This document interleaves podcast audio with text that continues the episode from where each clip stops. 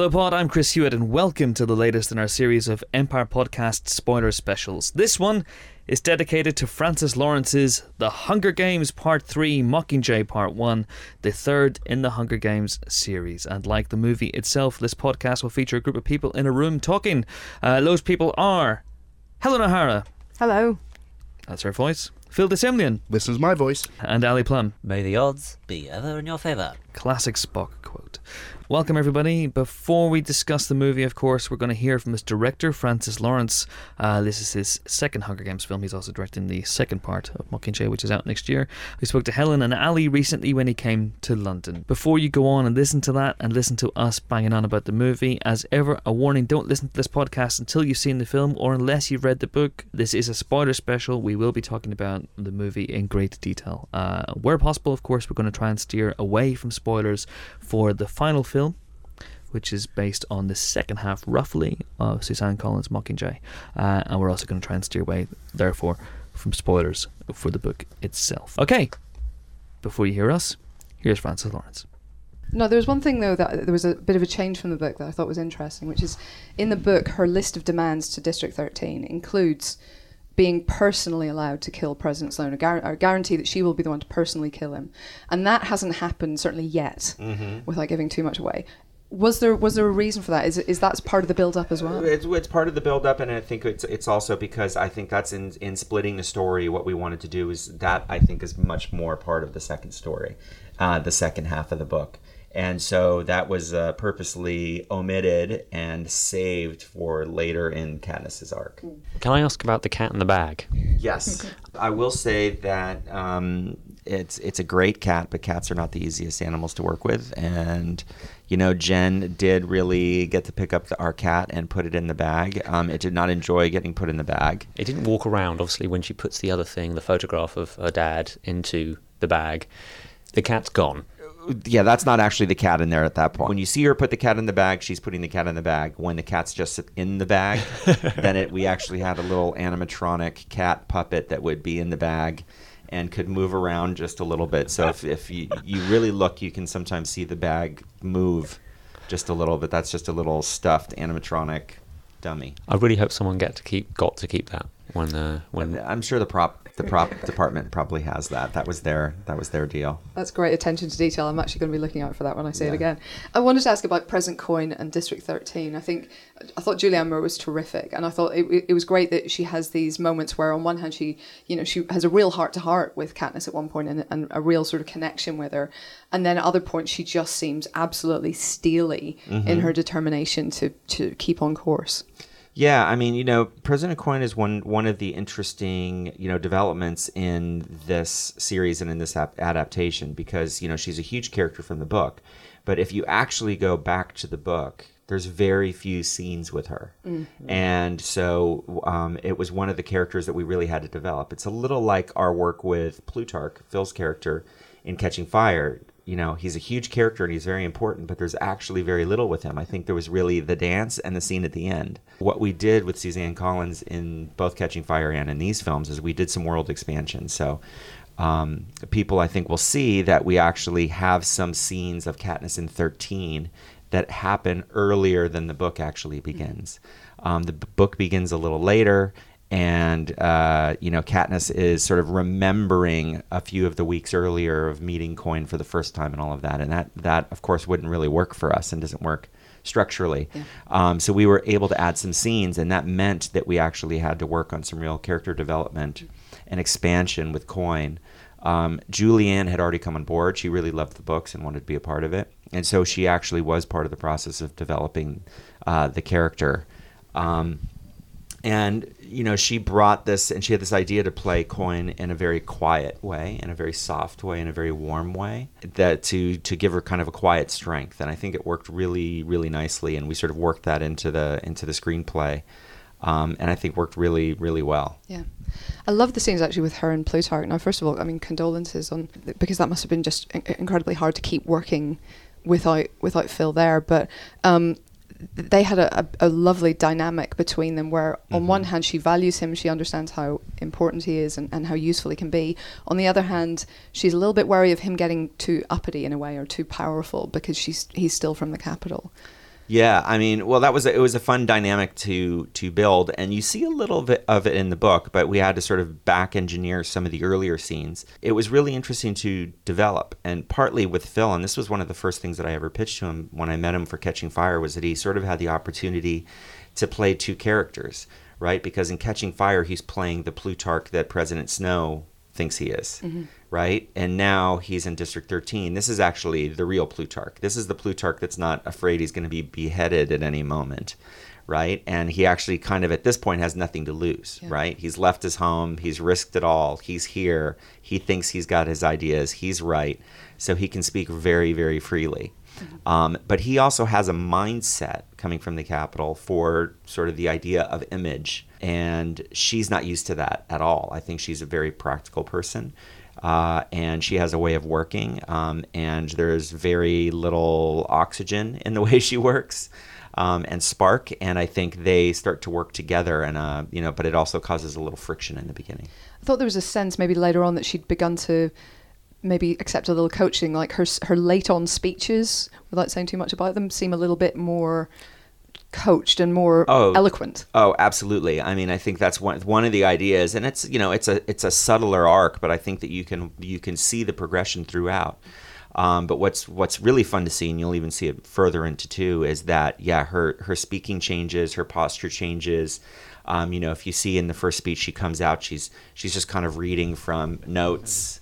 Um, and it's very flat, it's very dry, it's very practical. She's just getting it done. Later, it starts to be a little bit more of a show. Yeah. She's picked up on some of his tips. You can even see, you know, Plutarch mouthing the words. He's written some of the speeches, and you see her sort of um, blossom Yeah. in a way um, into the leader that she's gonna going to become. There was one line though, no progress without compromise, which I thought hinted at perhaps a little bit of conflict between herself and Katniss later on, because Katniss is not somebody who's terribly good at compromise. Yes, yes, absolutely, absolutely.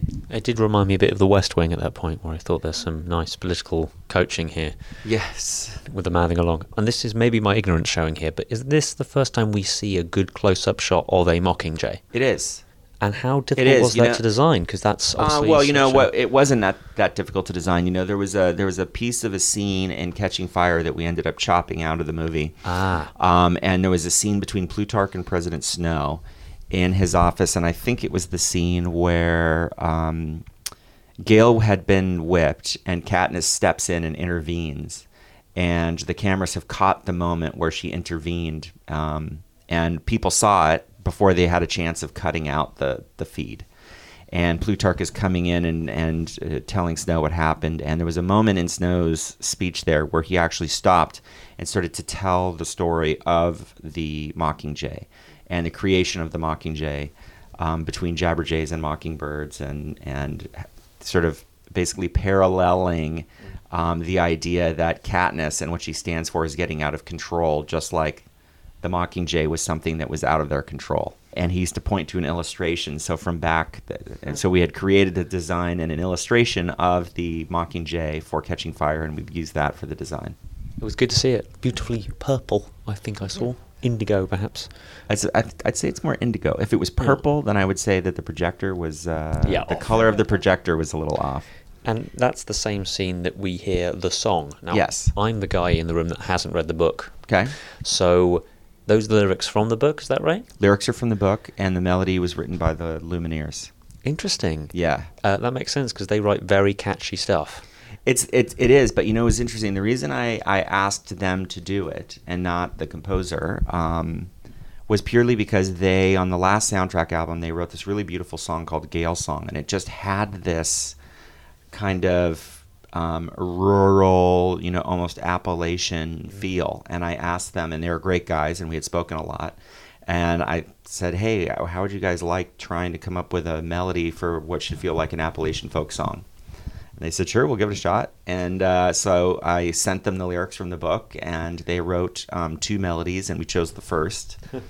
and that became uh, the Hanging Tree. It's amazingly catchy. Was it difficult in the editing room not to whistle that under your breath? Uh, no, I think a lot of people were, were whistling it and uh, singing it. It was sort of catchy, and it sticks in your head for a while. Yes. It's, a, it's a bit hi ho, hi ho. yeah. I kind of like it. Um, yeah, no, it's very it's a it's a very simple thing, but very catchy, and it sort of sounded tonally just right for Mm. the kind of you know, for a District 12 folk song. We also got to see the. Could you tell me the number of the district, Helen? But the the lumberjack wood mill. Yeah, District 7. That sequence uh, was must have been, to my mind, quite fun to to make happen with them running up the trees and then setting off Mhm. these mines or these bombs. Um, what was it like to shoot that? That sequence is actually a combination of first unit and second unit. I shot some of it, and you know there was a helicopter unit that shot the sort of opening establishing shot in Oregon, um, and then we were using a forest about an hour or two south of Atlanta. There was a farm that had these rows of pine trees, so it looked like a tree farm, which was really cool and sort of worked for us. Uh, but they also happened to be um, trees with very few branches, which is what you need when you want to have people running up trees because they use these Yeah. sort of leather straps to, to run up. Um, and then we had a mix of, you know, a bunch of the people were extras, but we had a mix of stuntmen that had trained themselves to, to run up trees with the help of, of some cables. But it's all based on the idea of those loggers that can, you know, do those races races up the trees. But it was a lot of fun, and we we discovered that the best of the tree runners was um, was our greensman Pedro. Uh, so he was a guy that's on set with us every day. I was dealing with dirt and rocks and trees and bushes, and he ended up being great at it. So we ended up duplicating him with effects. And so you see, whenever you see those guys running up the trees, you know, numerous men are actually just Pedro, our greensman, running up the running up the trees. Numerous Pedros, that's cool. Yeah. Um, I wanted to ask a little bit about Gale because I think on one hand he gets a lot more to do this time. We get Yeah. to see a lot more of him, which I think fans of the book especially are going to really love. On the other hand, he's maybe less ambiguous at this point as we leave this film than he is at a similar point in the book. It, it felt to me, and maybe that's maybe that's. I'm In what way? What do you mean? What do you mean? Well, in the book, we'd already seen him working on weapons with Beetee, which isn't Mm. particularly developed here. And there was there was talk of him being involved in uh, the attack on District Two, which I don't know if it's the same attack we saw in the dam or, or not, but but that felt like you know that's something that hasn't been been said certainly yet, even if it's happened. Right. Yeah. I think you know we are, we are saving. We we ended up shooting. You know we we shot a little bit of um, a little bit more with Beetee. There there was a piece in the meadow um, with the hummingbirds and and uh, and Gale talking about the trap that just didn't didn't work for the story. We really needed in that first act to kind of to to get going, and we really honestly needed Katniss to be getting out to District Eight as soon as possible. Yeah. Because that's really where sort of the story start, really starts to kick off after the failed Propo and she goes to District 8. And it felt like stalling somehow. And what we realized was that it was okay because in this movie we are starting to set up his mindset, Gale's mindset a little bit, and it's it's here where you start to see the beginning of the conflict between Gale and Katniss, and the idea that Gale really is sort of embracing the the kind of fight mentality. If Peeta's sort of the one speaking for peace, Gail's the one speaking for the fight. Um, and later in part two, you will start to see that connection with Beetee and the weapons and the traps and Right. you know the, the those moments from the book. Yeah, I thought it was probably a matter of timing. Yeah. Talked about the failed propo. Uh, let's say this movie isn't a laugh a minute. It's it, so it doesn't aim to be by any means. but Correct. It, it was very funny to see Jennifer Lawrence do some very good acting at bad acting. Yes. She gets a bit better, but not really, and then she gets worse, and then just everyone's face is reacting. Um, was that difficult to shoot? How hard is it to get bad acting right as a director? Well, you know, the the trickiest thing for me there that was actually you know we shot that scene over two days, um, and it was really it was a really fun time because we were having a lot of laughs and you know and she she was doing various things and Phil was great that day, and he was really having um, a lot of fun and he was improvising a lot. Um, you know the tricky thing is is and, and I'm not a comedy director at all, but the tricky thing is is with with comedy and especially in a movie like this um, that has um, a very specific kind of tone, you have to find the right balance of the kind of humor. And so we had versions that were really broad, right? So we're cracking up on set and you think it's really funny. And, you know, but then suddenly your worry is, oh, wow, is this just going to feel like a completely different movie for a minute? So you're having to try different versions to make sure we're going to be able to sort of really find um, you know, the exact right tone of the levity in the scene. Um, and you also want it to be believable. You don't want it to, you know, turn into a completely different kind of movie. Uh, one for the DVD extras, hopefully. Yeah, maybe. I mean, there's some there was some really funny stuff. We had a we had a good couple of days. I wanted to ask a little bit about Josh and um, and Sam Claflin as, as uh, Peeta and Finnick because they've both kind of gone through the ringer in this one a little Yeah. bit, and I know from from our feature on it, I think Josh, you know, really lost a lot of weight for his role. First, I'll address the weight thing. Uh, You know, Josh, we actually we um, used visual effects Oh, for really? Josh. Okay. Yeah, because what we were going to need to do over the course of the two movies is Josh was going to have to be really healthy. Josh uh, was going to have to sort of wither away and be in really bad shape. Um, at one point, and then again get healthy again, Right. and so it would have been impossible and probably very unhealthy to actually have him lose as much weight as we needed. Um, I'm sure he would have been willing to do it. It's just you know, t- timing those things out would have been really, really tricky, and it's not something we could have scheduled around. Um, Sam, I will say, and you know, I know the fans of the book will kill me. He did work out and did try stuff because we did shoot the scene with him in um, his underwear, Right. um, which we cut because tonally it did not match the rest of the movie.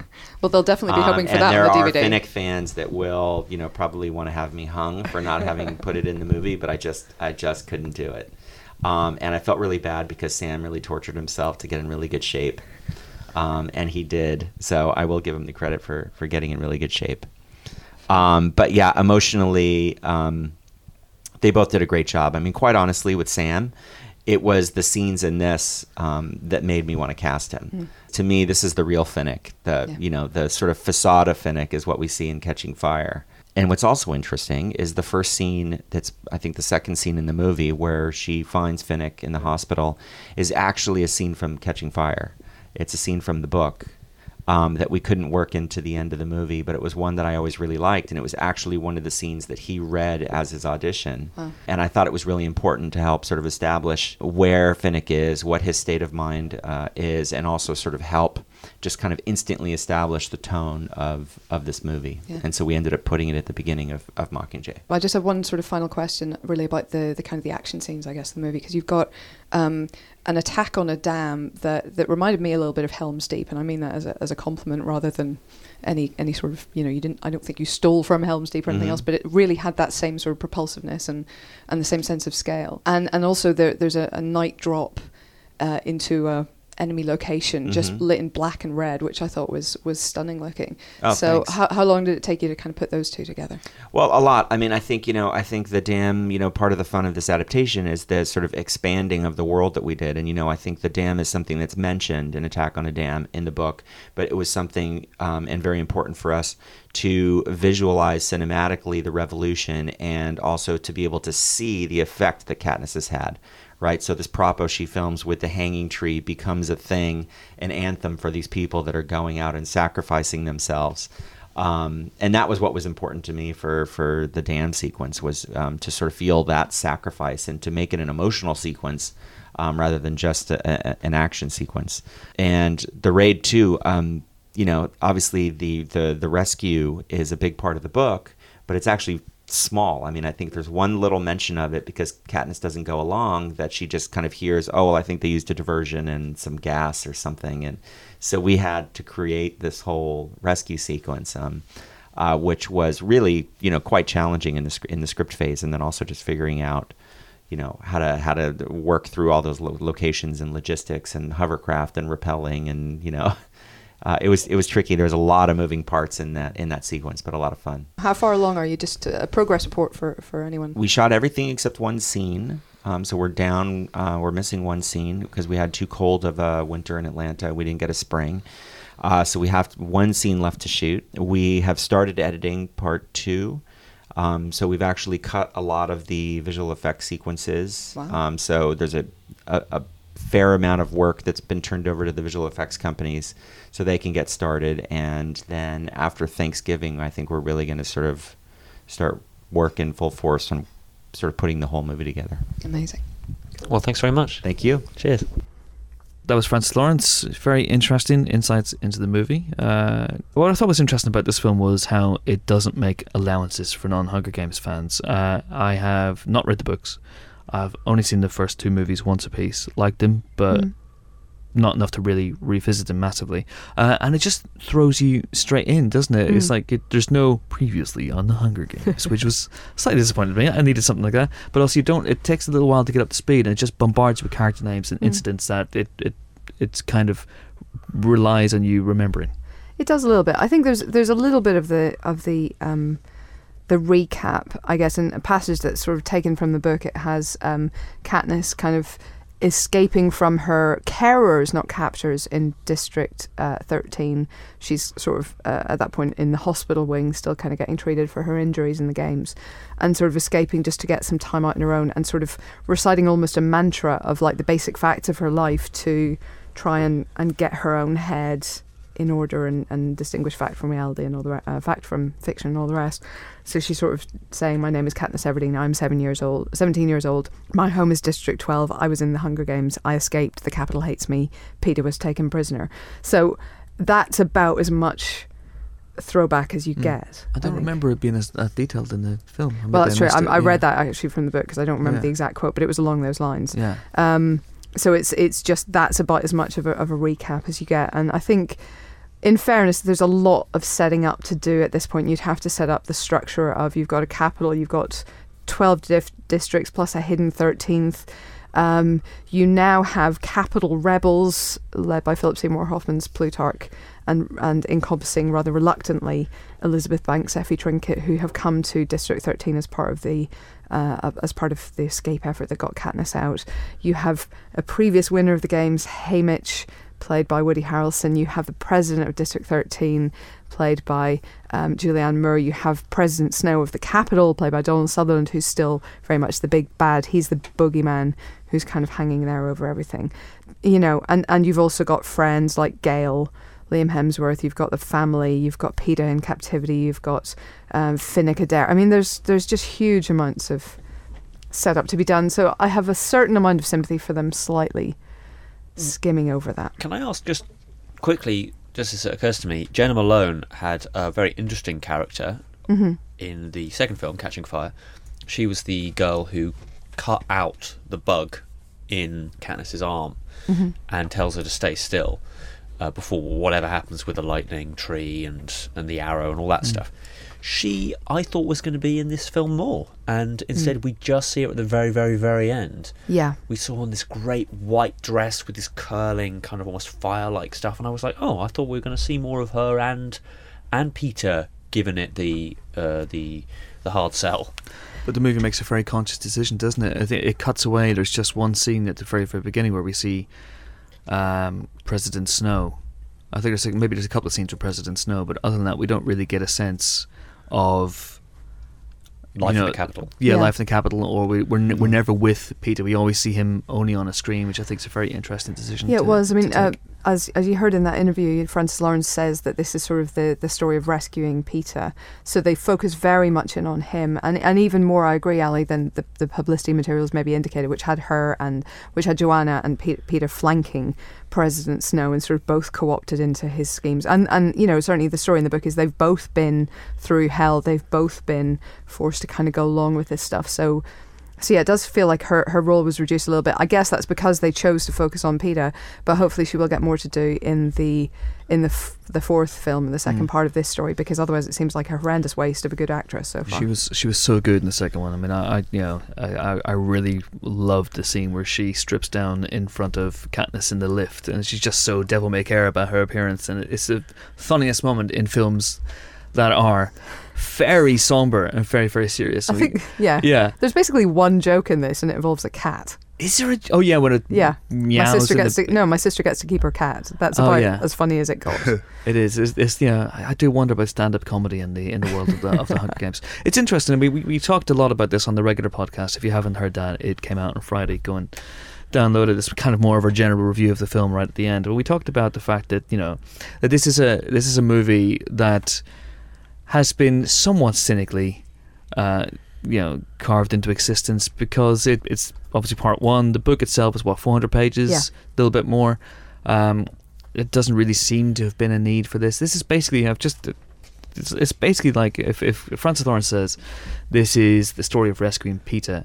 Imagine if Return of the Jedi had been split into two parts, and the first part had been rescuing Han in from Jabba's palace, and that had been an entire movie. That's essentially what this film is for me. Uh, whereas really, it should have been a twenty-minute prologue, shouldn't it? I personally wouldn't disagree. I think, listen, I think they were given the brief that hey, we're going to split this into two movies, go for your life, and they've they've gone for it, um, and tried to put in as many, I guess, character beats and scenes of political double dealing and intrigue as possible to to try and make that work. I I would agree that I don't think it does particularly as well as the previous two have done, just because there isn't as much to fill it, um, and you almost wished that they had, you know invented a different little quest or, or you know amped up the scenes in, in 12 or in 8 and added something in. You know we, we have seen that happen. We have had that done before. Um, I think even Deathly Hallows added in a little bit more action a few a couple of extra action beats that weren't in the book just to give you some adrenaline rush in the first half of that film. And and that didn't really happen here. And I think maybe it would have I mean we get the tension we get the paranoia but we don't get any kind of adrenaline in this.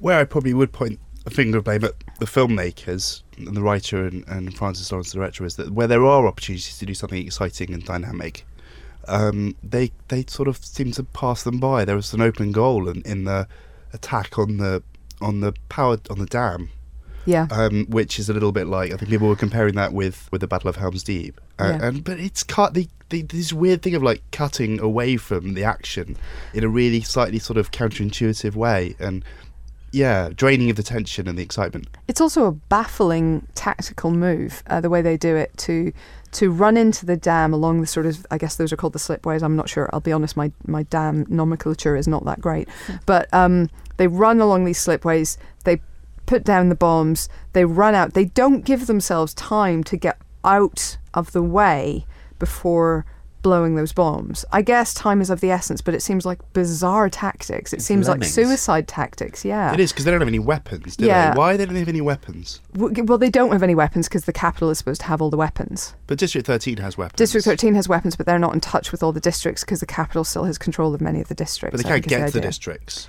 with their ship. Yeah, that is true. And to be honest, I think that was also a missed opportunity a little bit in terms of Gale. So this is something that I put to Francis Lawrence. He did have a, a, a you know an answer, but I do think the the book. Um, develops Gale's character in that he's been working very closely with Beetee in District 13. He's been developing weapons and tactics. And uh, in the book, he is involved, we know that he's involved in an attack uh, in District 2. Now, it's, I think, not the same one that's in the film. We may still see another attack in District 2 in part 2 of Mockingjay, which he is involved with. But it seems like a bit of a wasted opportunity because that would have been a, a chance to kind of develop his character a bit more. And also, the attack, as described, is a bit more cinematic, to be honest. So you could maybe have have made something of that, have gotten one of your principals involved that way, um, and have a slightly more spectacular scene as a result. But isn't it interesting from a these movies are quite interesting politically as well, and it's quite interesting, isn't it? That we're we're siding with rebels who are now essentially using suicide bombers mm. as a tactic. I kind of find that in, I find it quite interesting. I don't know where it's going to go. I don't know where it's going to go with President Coin, but it seems to me that this is a movie that's cautioning about just people making the same mistakes over and over and over again. And I really thought it was interesting how Katniss in the first two movies was manipulated politically uh, and is seen as a political figurehead and a bit of a, a political football just being thrown around. And she wakes up and she's essentially right from the off being used and abused and manipulated and pushed into doing things by who, people who are, in essence, meant to be the good guys. I yeah. find it, I find that very. I think that's very, very, very deliberate. I, yeah. I, don't want to get into spoilers of part two. Okay. But I think that's that's absolutely what how you're meant to feel. Yeah. Um, coming out of this, um, this screenplay was actually adapted by Danny Strong, um, who we may remember as uh, Jonathan in Buffy. Um, okay, wow. Yeah, uh, he's done well for himself and is, is building up quite a reputation as a, as a screenwriter. But That's great. Uh, it's, it's, a good uh, it's a good adaptation. Again, with that caveat that you know the first half of this book is not something that should have been a movie on its own. But yeah, it's uh, there's there's definitely that there, and I think it's I think Julianne Moore as, as um, President Coin is a really interesting figure because she does have flashes of real empathy for Katniss. She, you can see that she sees parallels between them. Um, there are moments where she really kind of there's almost a connection, despite Katniss's wariness of basically everyone at this point. Like she's wary of everyone except maybe her sister. I think it's fair to say, and Peeta perhaps. Um, and uh, and, and despite that, there's, there's little moments of, of connection. There's definitely little moments of humanity. You can see um, Coin initially being very, very wary of uh, Philip Seymour Hoffman's Plutarch, that she sees his value as someone who's come in from the Capitol and is bringing a certain number of skills with him, but also sees that his loyalty is maybe questionable because of that and, and and realizes that part of his value is that he's an expert manipulator and doesn't want to be manipulated by him.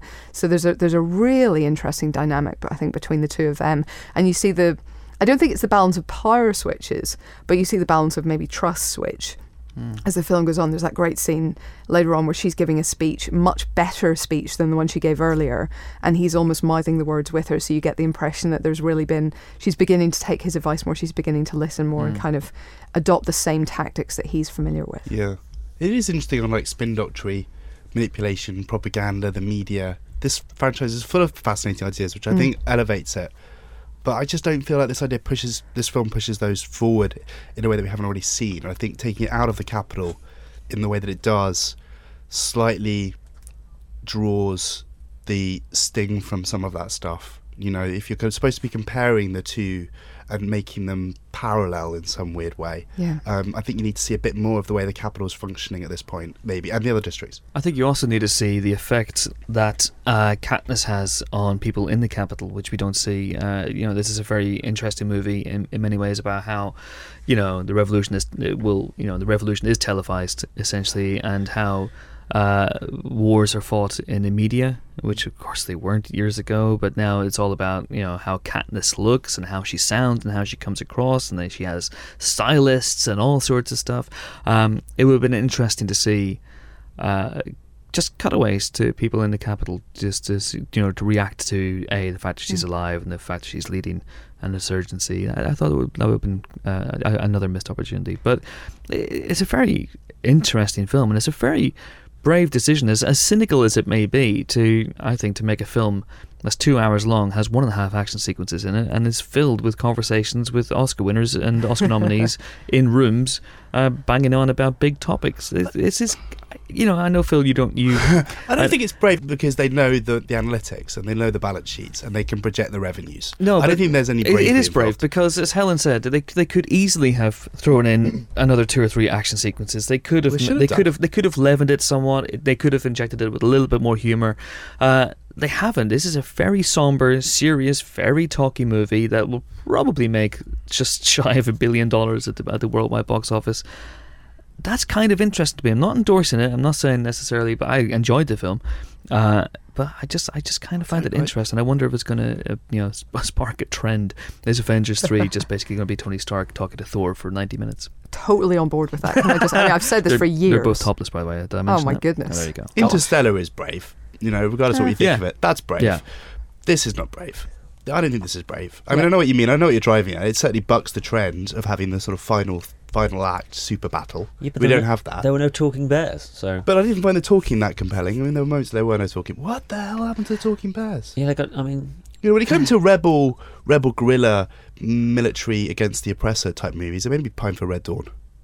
oh, sometimes. She made me pine for Red Dwarf. I loved the.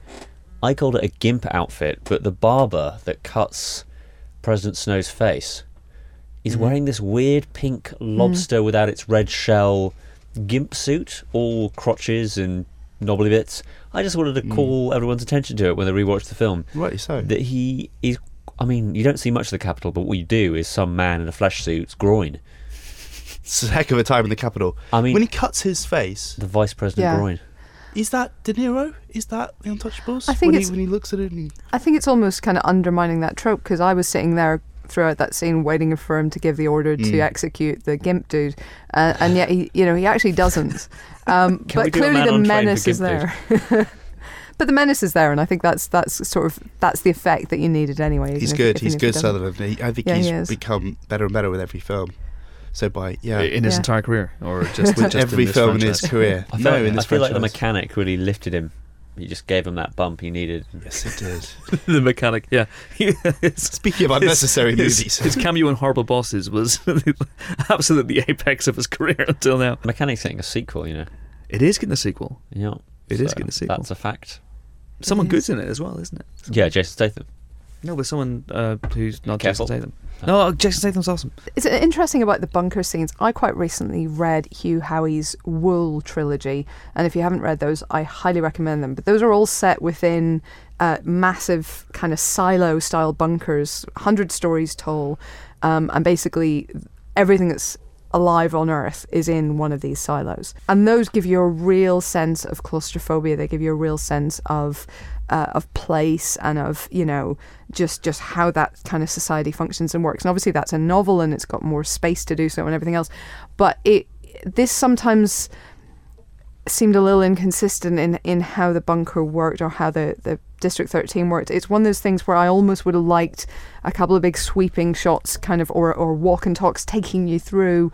So you kind of got a real sense of the kind of geography of it because you do, you do see President Coin going through a huge kind of enormous open space with basically weaponry stacked everywhere. But they seem to live in these really tiny enclosed, uh, much deeper down quarters, and yet there's also a, um, a narrow sort of um, silo style space where they where they hold kind of public meetings and there's balconies and everything there. So I just kind of wanted to know a bit better, I guess, how that works and how that functions. I agree. Uh, having watched Snowpiercer recently, I was like, oh, so this is a world, in Yeah. you know, together in one spot.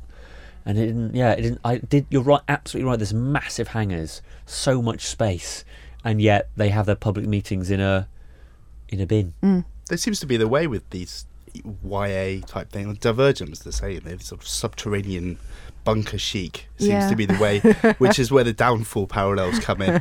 Um, and then at the end of the movie, the bombing raid by Yes. the Capitol is an interesting one because obviously they're going, do they have nuclear weapons or do they not have? So both sides, the Capitol and District 13, have nuclear weapons. It's essentially a standoff.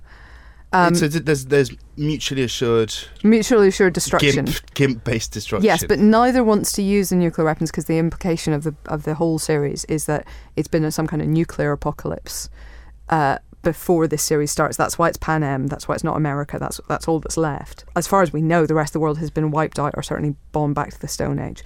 So, uh, so they are both wary of wiping out the entire race Right. and not just each other's societies. although that's that's a possibility if It things is. get crazy. Bombing sequence at the end, everybody rushes a bit of manufactured drama. Everybody Mm. rushes to sub basement level sixty seven, and the doors close, and they're down there, Yeah. and and and the, the ceiling is shaking, and the Yeah. dusty stuff's coming. You're like, they're twenty seven stories down, and then when they eventually go up, there's only like a small crater. So Yeah. what the hell? I mean, I do feel like that could have been better hand, and also just like give us some explosions. Like, dude, Michael Bay, this stuff, you know. yeah, Um, show us the bombing. Show us, even if only from from the you know from the the bombers up above like show us some destruction But that's what I mean. That was a sort of vis- visual flair that I think the film missed. It needed But- that sort of thing. they did have the the kind of the cleverness of showing coin figure out that you know responding was actually revealing their hand too soon that it was better to kind of hold back and and not reveal how much power they actually had and that's interesting at least it's an interesting response and something we don't always see amid all of the michael bayisms It did have a bit where someone goes and saves a cat. Which is uh, sure good for fans of screenwriting books. or uh, everywhere. or alien, yeah. I thought it's intriguing. I just don't know how necessary it was. It, it seemed to repeat things over and over again. It seemed to repeat points over and over again, and scenes in some weird way seem to be repeated over again. So Katniss went to District 12 twice. Mhm. Yeah, I think that was a weakness. I think you could have rolled those both into one. In fact, the the book opens with her in District 12 um, on on that first visit. So, um, um, and in the film, we've already had at least what 10, 15 minutes before she gets there.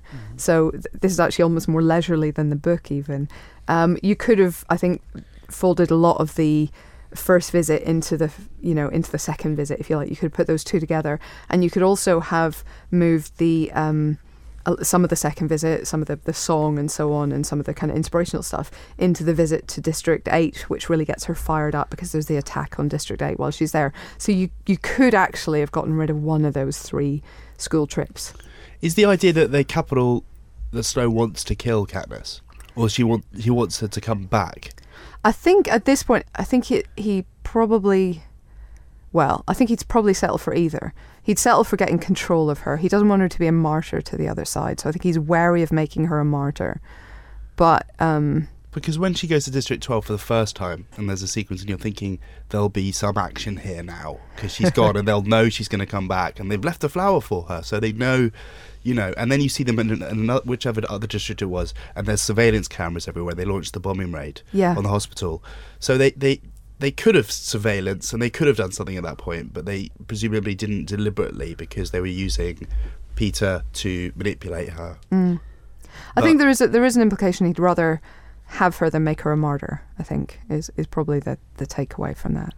But I agree, it's not hundred percent maybe clear which which he actually which he favors. I do think the the District Eight scene was was pretty darn good. I think the um, just the tragedy of bombing a hospital is is pretty egregious. If you want to show that the Capitol are Yeah. definitely people worth getting rid of, that that makes it pretty clear. As if the wiping out of District 12 didn't do it, that would make it pretty darn clear. And I think her reaction in that scene is really good, and the idea that she she's completely incapable of artifice, cannot really convince as the Mockingjay when she's in a studio being filmed. She has to kind of go out there and be the Mockingjay to to convince anybody and to fire anybody up. I think that was a really nice and an interesting idea. But yeah, it's uh, it's an it's it, we didn't need all three of those. And her being a bad say. actress is quite fun. That was funny. She's very good when she's being trying to do the the firebrand Hmm. heroine, and she just can't Yeah. act. I'm glad there's not much space in the uh, in the underground silo, but there is a room for the media. There's a nice little media Mixer. relay mixing booth like Yeah. that. I would like to. I know this is a society where their grand idea to remind people that they've suffered from a nuclear war and that they are better together is to get all of their most promising teens and shove them into a pit and make them poke each other with sharp objects. Putting that to one side. Was it the best idea to have a district which is purely the military? You've got a woodcutting one. By the way, I love that sequence as I mentioned in the uh, in the. Embroidery. You've got the hugging one. You've got the golfing one. You've got the fish and chip shop. The, blo- the blogging district's very important. Blogging district. You've got the logging district. You logging, the- logging, you fee got- logging. You got the dogging district. No, but you have a military district and go, damn, you know what? I should have kept that in the Capitol. It wasn't originally just military; it was graphite mining. Apparently. Oh, the doy. The obvious I connection. You go. All graphite miners at some point arm themselves and, and they want to and rebel. fight. It's po- it's possible that, that the Capitol didn't know where for all the military remaining military silos were, and that the graphite miners found it, took it over, and were th- then in a position to fight back. Hey, prequel! Oh my god. I'm so sorry. Please, please don't make a prequel. so it wasn't the military zone. I've got the wrong end of the stick. It just is the it, military it zone. became militarized. It, I mean, in the book, everyone becomes a citizen at the age of 14 and is then addressed as soldier. Um, that's their kind of honorific. So there's a bit of that going on. Okay, so let's, let's talk a, a, a bit more about some of the key uh, elements in the movie. Uh, relationships, the triangle, the love triangle, the triangle between uh, Peeta, uh, Gale, and Katniss. How's that gonna? How's that played out? What do we think of it in the movie? You know, there's a kind of does she love Peeta? Does she really love Gale? Do, does Peeta love her? Yes, he does. You know, does she mind the fact he's three feet tall? All these things. uh, where's it going to? Res- you know how it resolves. Don't, I do. Don't I'm not going to spoilers. tell you. But it's exciting, isn't it? It's a great love triangle. We love it. I guess. I mean, it's interesting. guess. to be honest, what's, what's trying to give the big build up, Helen, but you know. What's most interesting to me about this love triangle is that Katniss don't give a fuck. I mean, Whoa. Katniss could not be less interested in in any kind of love triangle because she's got bigger fish to fry, quite Mm-hmm. frankly. Um, so you know, you do see her kiss Gale here, and he immediately says, and apparently rightly, "Well, you just did that because I'm in pain and you want me to make me feel better," which essentially is why she kissed Peeta before, and also because you know they were trying to manufacture a romance that would convince President Snow to save, to spare their Yes, lives. But it does seem to have that does seem to have engendered in her some genuine feeling for the little fella. she does have genuine feeling, but whether that's romantic or not is is still not entirely clear. I Mm. don't think even to Katniss herself, actually. Yes, someone says that to her uh, uh, at Yeah. some point in the movie. She probably watched it more than once. They're, but they're her people, and she wants to keep them safe. But That doesn't mean she necessarily wants to bonk them. I reckon it's going to peter out. One of my favorite lines in the movie, I, I'm paraphrasing here, is when a character called Beetee loses a signal. We've all been there. The performances in this are, are are very solid across the board, aren't they? I think so. You had a reservation about somebody, didn't you? I had a reservation about Julianne Moore's character uh, Oh. performance. I've got to say, it reminded me a bit of Kate Winslet in Divergent, a film that I really don't like, and um, been so good this year and so many. She's so good always Yeah. in so many things. I thought this was a little. I don't know. I. I I, I don't want to you implying- criticise Julianne Moore because she's an amazing actress. I just didn't. I didn't quite. I thought there was more to that character. I don't think she she's she's she's she could stand stand akin to Donald Sutherland's character. She, she conveyed some of that stuff that you that you were talking about. That kind of what are her motivations. But I, I I don't know. Maybe part of it is that she's not really a, de- a demagogue, is she? She's not really a rabble rouser. Uh, this character, she's kind of coming to terms with that as the film goes yeah, on. she's beginning to to see that as a means to an end. But there's a bit of a charisma vacuum, I feel, and and uh, but, but that partly that's a, a a side effect of this this District 13 not being the world not being defined enough, Yeah, I agree. not being interesting enough, uh, visually or you know those ideas aren't really they're, they're introduced but they're not really carried out. So maybe it's not her performance, maybe it's just the role, and maybe the next film, which for the record I am actually looking forward to because it will have some stuff in it, um, will see that you know bear fruit. So, what can we expect from the next one without giving too many spoilers? Can we expect things to go boom or. Uh, we, we can yeah. expect things to go boom. I think you will feel coming to the end of this one, uh, you know, with Peeta's return and brainwashing. Well, first of all, f- from Peeta's return and brainwashing, there's going to be a hell of a lot more trauma for Katniss Mhm. because she's going to be anxious to try and recover him from himself, if you will, and, and, and heal him of this trauma. But you are essentially talking, the, the rebellion is building and building, and there will be an assault on the Capitol. And um, and we will have to see how that develops. I mean, I, I talked in the interview with Francis Lawrence, um, but there is one significant thing left out of the book, uh, of this book, of this half of the book, uh, which is that Katniss in the book demanded the right to kill President Snow personally. And she didn't do that in the film, maybe because it would look make her look a bit vengeful and a bit, you know, she maybe she's not quite there at the beginning of the film. She doesn't want to go near him. I think the audience would, would forgive her that. I think they would, but maybe you know, maybe it, they felt it was it was too soon for her character. I feel like at the end of this film, she's probably in that place, seeing what they've done to Peeta. So, uh, so maybe that will be the opening of the of the next film is is her making that demand.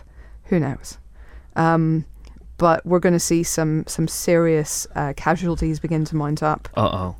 and we're going to see some some action finally happen, Phil. So good news for you. And more of the cat, I hope. Uh, well, I couldn't I couldn't tell you too much about Buttercup's face, uh, fate. No spoilers. Or his face. Or his face. Would you say that we'll see the other side of the coin? That would be a spoiler. You might very well think that. I couldn't possibly comment. Will the coin flip? Likewise. I've got a couple of questions as well. What do we think before we wrap up? The, the, the cliffhanger of the last one kind of actively annoyed me a little bit. it felt like a movie finishing mid sentence. This fin- this feels like much the same. What do we make of this cliffhanger? It's it's kind. I see what the movie's kind of going for. It's kind of going for this is the Han Solo and Carbonite moment. Oh my God, Peeta, little fella's lost his mind. Oh, you all right? Um, but So I don't know. patronising. what? He's a tiny little man. Can I read from the book of Joss Whedon? Well, it's not an ending, it's a comeback next week or in three years, and that upsets me. I go to movies expecting to have a whole experience. If I want a movie, and I'm going to forgive him for this, but I'm not happy, that doesn't end, I'll go to a French movie. What? That, Ooh. Joss, seriously. That's a betrayal of trust to me. A movie has to be complete within itself. It can't just build off the first one or play variations. That's what Joss Whedon thinks. Now, I tend to agree with him on this one. Yeah, I can't and wait many for other Infin- things, so I say nothing more. I can't wait for Infinity War Part One. Boom. I don't think that's going to be his, it looks like. Might be the Russos. That's the rumour. Anyway, we don't want to talk about Marvel in a spoiler cast for something completely different. My point is this. Um, what was the question? Uh, what do we think of the cliffhanger? Okay. Uh, my point is this. I think what we're meant to take from that is that Katniss is is is probably I think angry at that point, but certainly horrified of what they've done to Peeta, and I think that will have consequences for the Capitol and consequences in terms of what she's willing to do um, to fight against the Capitol. Um, so, so yeah, it's it's not a traditional cliffhanger in that if this is the story of Peeta, then they have him back. He's back with Katniss.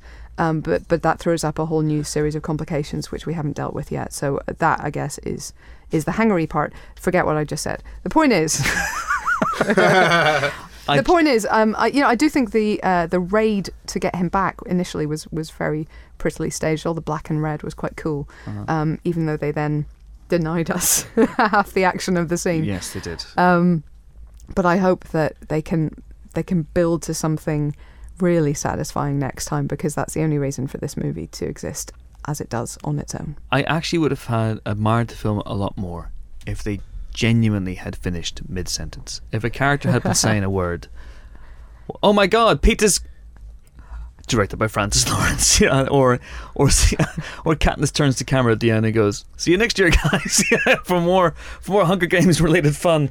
Uh, you know, I, I I'm not a big fan of the way the movie ended. I don't know why I did it like that. No.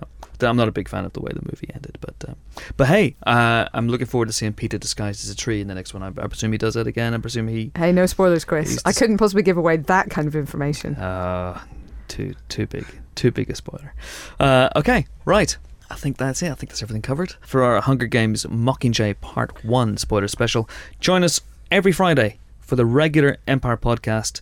Our last spoiler special of the year will be live on December 15th. That's our The Hobbit, The Battle of the Five Armies spoiler special. Uh, do not miss it.